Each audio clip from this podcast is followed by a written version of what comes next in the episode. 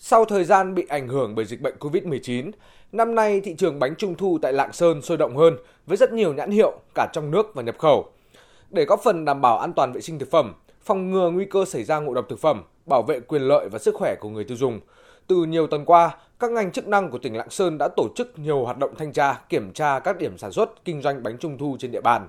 Ông Nguyễn Nam Dũng, Phó Chi cục trưởng Chi cục An toàn vệ sinh thực phẩm tỉnh Lạng Sơn cho biết. Đối với lại các cái cơ sở sản xuất nhỏ lẻ, thời vụ, họ không có địa điểm rõ ràng, họ bán hàng trên các cái trang mạng xã hội,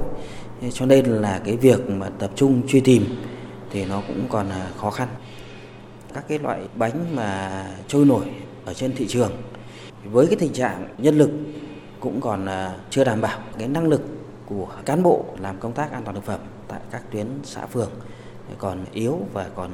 chưa được đào tạo cụ thể, cho nên là chưa biện pháp giải pháp xử lý nó triệt để. Toàn tỉnh Lạng Sơn hiện có hơn bảy nghìn ba trăm cơ sở sản xuất, kinh doanh thực phẩm, dịch vụ ăn uống, thức ăn đường phố. Trong đó có gần năm mươi cơ sở sản xuất bánh và nhập khẩu bánh trung thu và nguyên liệu sản xuất bánh. Hiện các đoàn kiểm tra liên ngành đã tăng cường tối đa nhân lực và thiết bị để kịp thời phát hiện, xử lý các trường hợp kinh doanh hàng hóa không có nguồn gốc xuất xứ hoặc vi phạm các quy định về vệ sinh an toàn thực phẩm.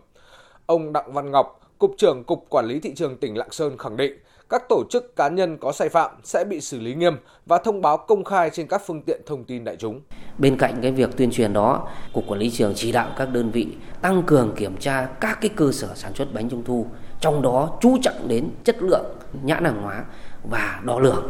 Chúng tôi tăng cường kiểm tra, kiểm soát đối với hàng đồ chơi trẻ em liên quan đến cái chất lượng, liên quan đến cái đồ chơi mà mang tính bạo lực, giáo dục nhân cách. Nếu phát hiện vi phạm thì xử lý nghiêm.